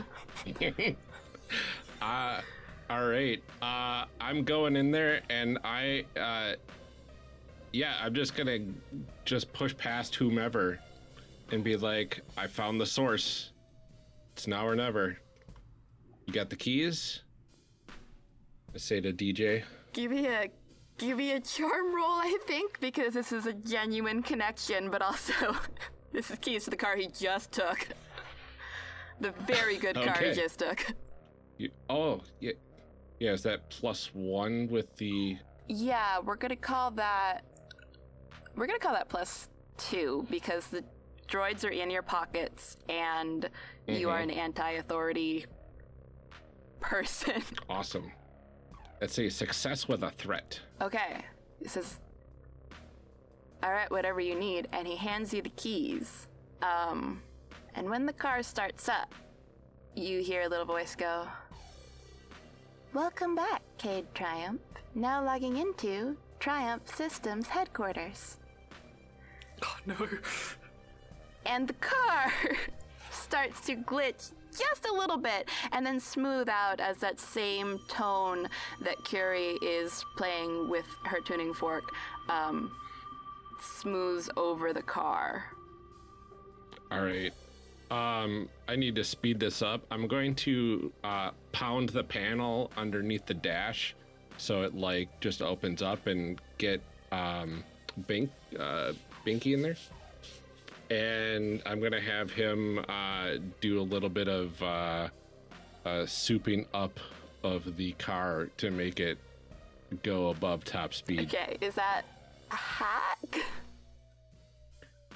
Probably. uh, I'm I'm a, I'm a, I'm going against authority here, and I'm using Mhm. Binky. It's plus 2 Mhm.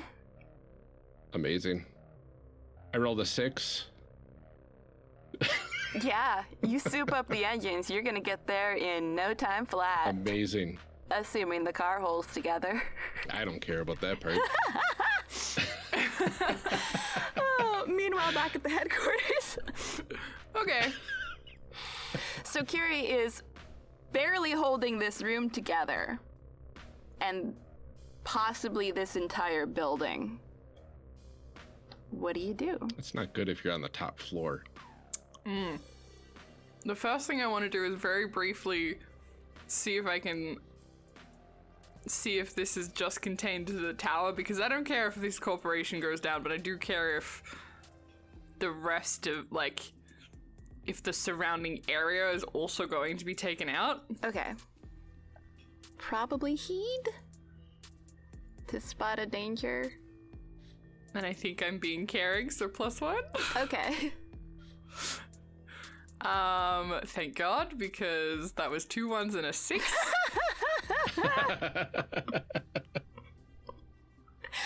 Well, I'm glad that I'm glad you have that six. Um, Mm-hmm. yeah, you can see the tower and the grounds the tower on are glitching and then smoothing, and you can also see it's not the surrounding areas so much as there are other points that are also glitching and coming back in I guess the same way that the car would be is that these The are things that is. are linked into the system. Mm-hmm. Okay, um, I'm gonna try and contain it to the, like, um, yeah, contain it to the tower so that other people aren't hurt or affected by this. Aside from all the people in the tower. Aside from all the people in the tower, Including um, you and I don't think I can stop it. It doesn't seem to be stoppable. Um, I'm gonna do away with pretense and use my knitting needles. and just like stab them into the keyboard. All right, fuck this. Curie, can you hold it a little longer? We got a problem. Just a little longer. Okay.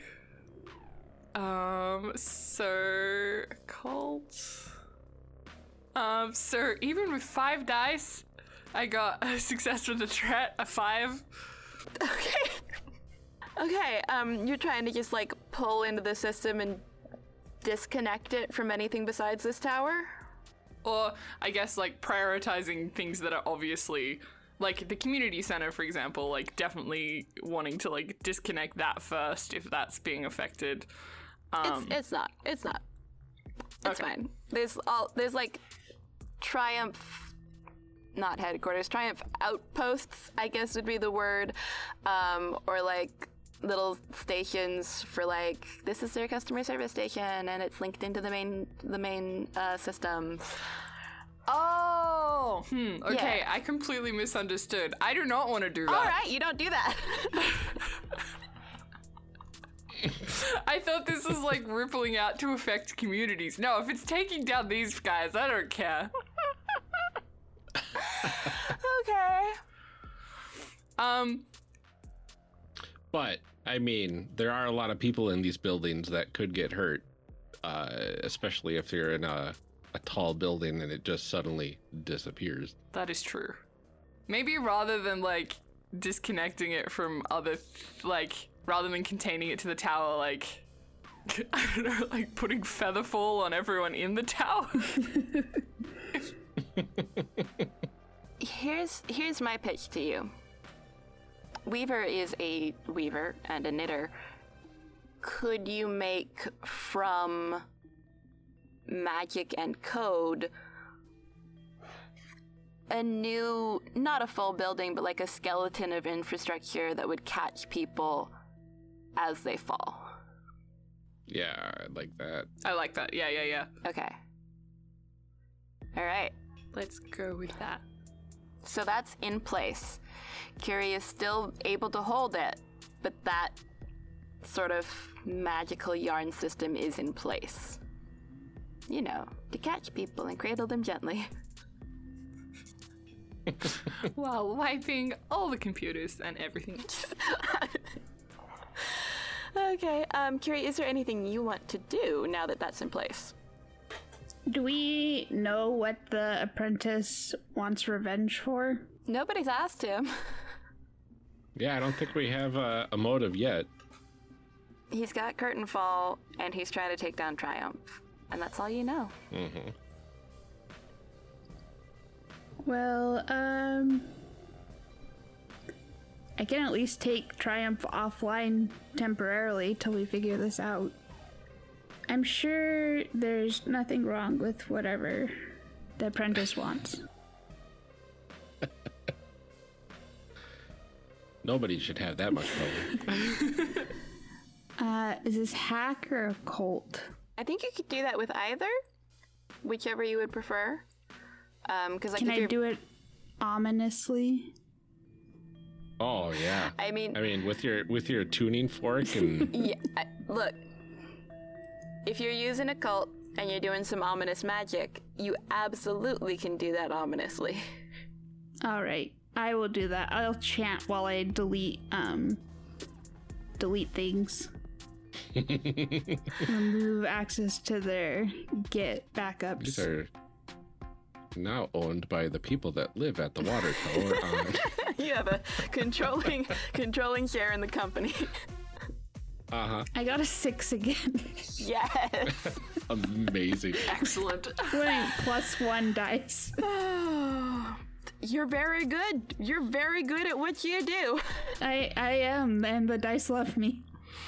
Yeah, um, you can't ominously, like, going into the computer, going into the systems, everything's glowing and there's runes around you and it's all super cool looking, and you systematically remove access from Triumph from all the outposts, all the employees, the car, everything, even like most of this building. And I think, like, as you do that, all the things that ran on the system computer shut down, communication line shut down, because they're all on the system. Um, elevators stopped working. There's stairs, it'll be fine, you know.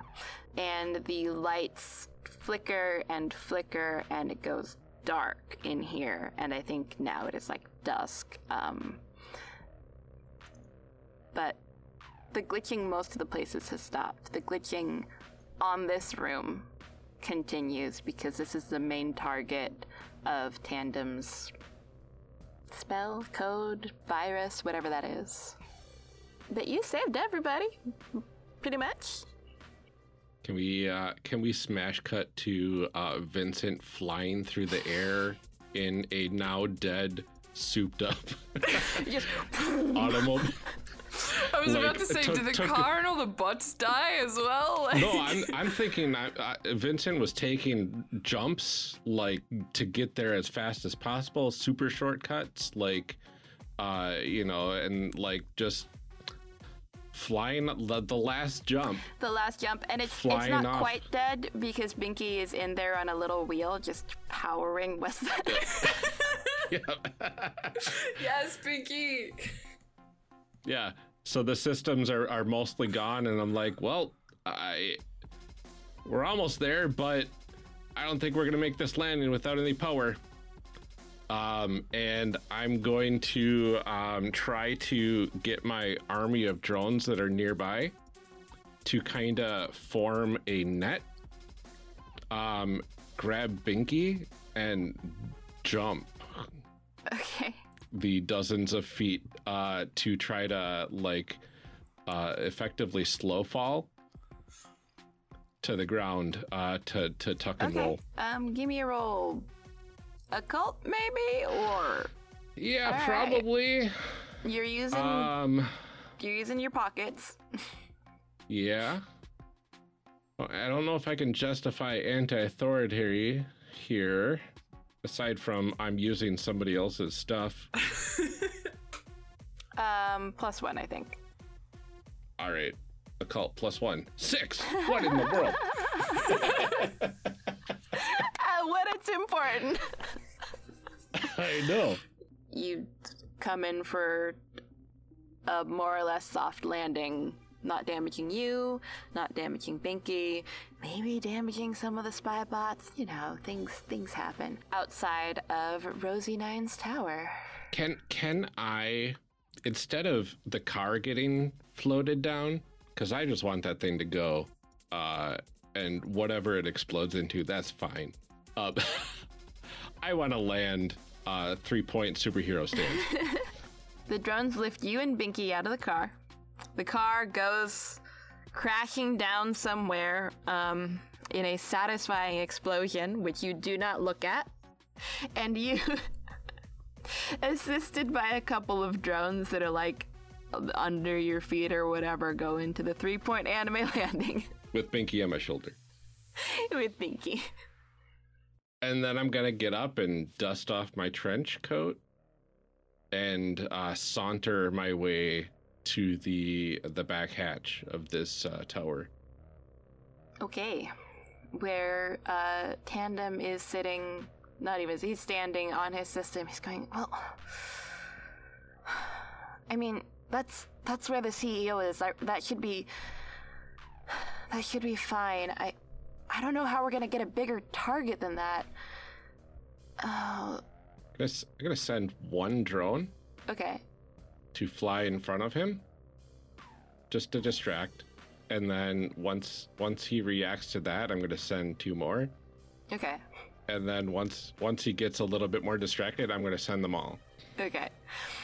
Um, he's poking at the thing, and then he and then the, the, the he goes, "System, run search for targets," and then a, a drone flies past him, and he like absently swats it, and then he goes, "Wait, what?"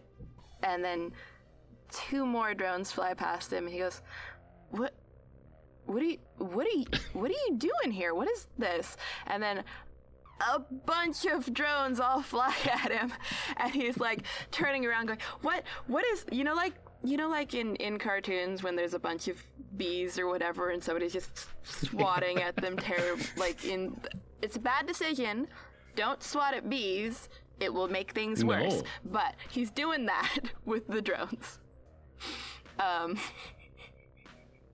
what do you do while he's thoroughly distracted by these drones? I'm I'm nonchalantly walking down. Uh, I'm gonna set Binky down uh, and have him run over to uh, like the probably the source of power that things are plugged into at this point. Maybe a circuit breaker since we're in the basement, Okay. and just see let him let him loose on that uh, if he can find anything. And I'm just gonna slowly and casually saunter towards uh, tandem. Yeah, kind of imposingly too. Alright. Um Tandem is still swatting at drones and then he sees you and he goes What what are you doing here? I thought you went to see the you know the guy about the thing or whatever Rosie sent you for. Oh, I'm here about curtain fall. You're and he shuts the screens that he was working on. He goes, "The the code, the code you found that Rosie was looking at. I mean that I'm gonna have the the while he's a little distracted, have the drones kind of pull him towards me. Slowly moving forward. He's like, I mean, that was it. It had her signature and stuff. So like, I don't know what she's been doing. She doesn't tell me things. I'm gonna like grab him by the the shirt, and then one-handed off to the side, pull up my menu, pull up a replay of the drone footage of him saying to activate curtain fall on Triumph systems, and just casually upload it to uh, the network, sharing to the users of the the world. Okay. Um, he sees this, and Curie and Weaver, you see this drop into the the main forum network of everybody in Vector City, and the forum just starts flooding with comments. Like who's this guy? What's curtain fall? Is this about the glitches? Is this about the virus? What what targets? Seeing that, I'm gonna like, rather than the I assume instant messaging that we've been sending back and forth, I'm gonna open like a like a voice channel with Vincent and be like, whoa, whoa, whoa, whoa, whoa! Before you shut this entire thing down, chat has a good point. What targets? That's what I'd like to know. Uh, pointedly looking right at Tandem. And he turns to you. He goes, "You don't. You don't understand. I had to do it. We have to get their attention somehow. Everything's falling apart, and we need them to come back. Who? The programmers. They're the only ones who can fix it. And I thought, you know, if if Triumph Systems complains, and Triumph Systems wanted to buy Vector City, if Triumph Systems complains." The programmers will come back. The pro the programmers haven't cared one lick of us for who knows how long. Why would they why would they turn back to Vector City? You don't understand. You haven't seen what I've you don't know what Rosie 9 has been has been working on like every day people come to her because not because of what I did, but things break.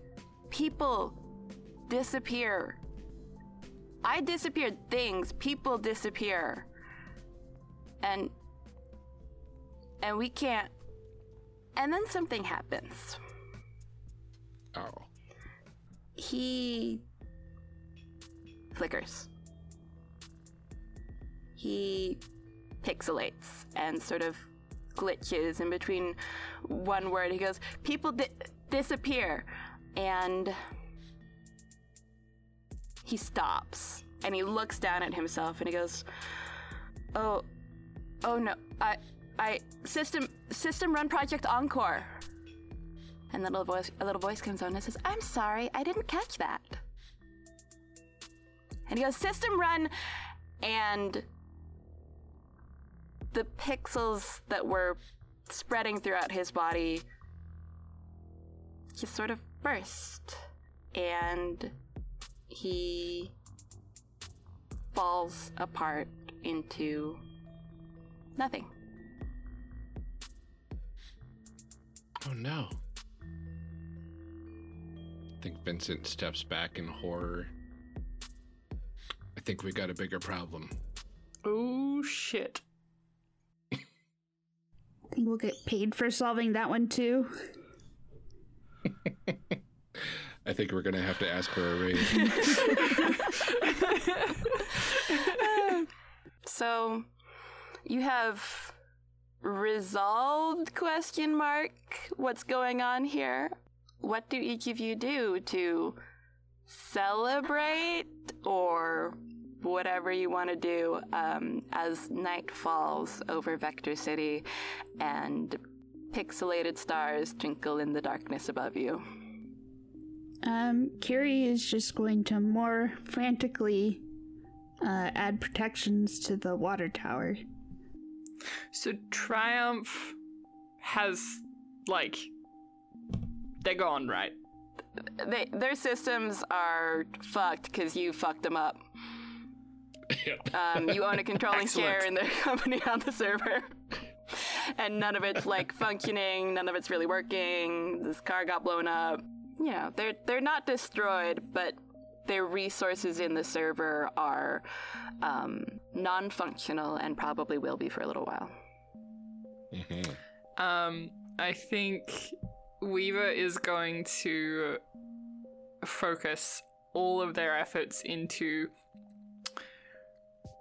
redistributing those resources to prop up the server to try and prevent the things that um that tandem had found were happening um as quickly as they can before Triumph gets their hands back on them because I assume they will.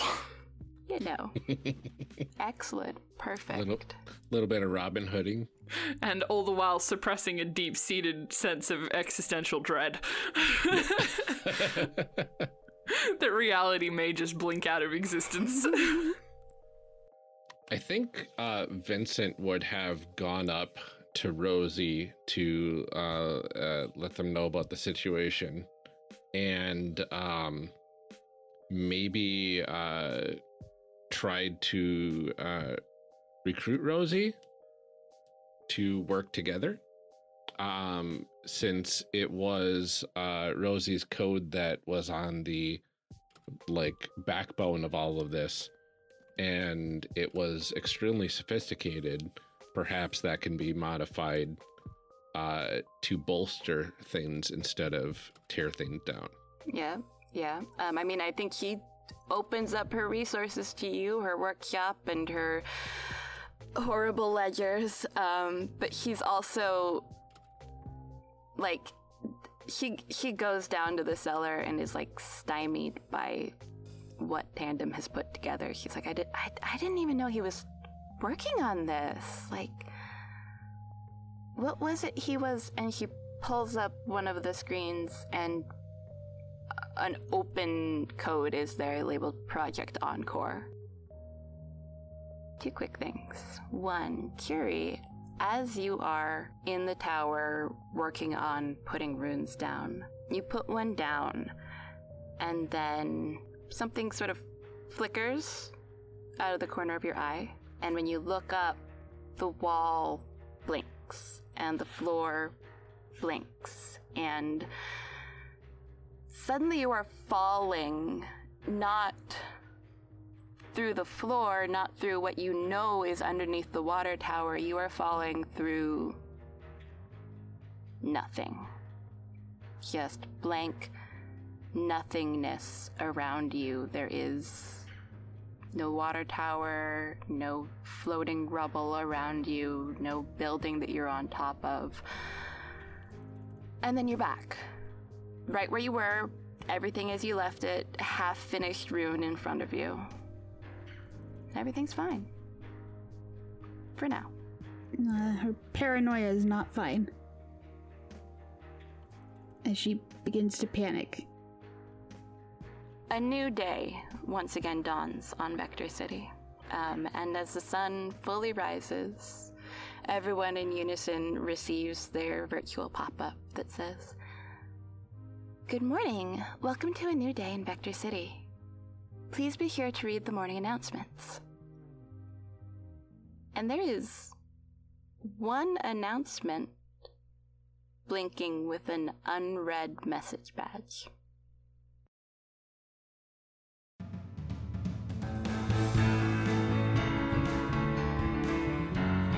The intro and outro music for all IPM episodes is composed by Benny James.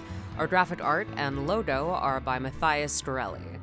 You can support International Podcast Month by sharing and talking about the event, and you can even buy our team members a Ko-fi.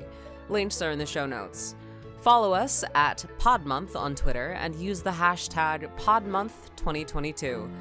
Head on over to internationalpodcastmonth.com for the month long blog and for more information about the event.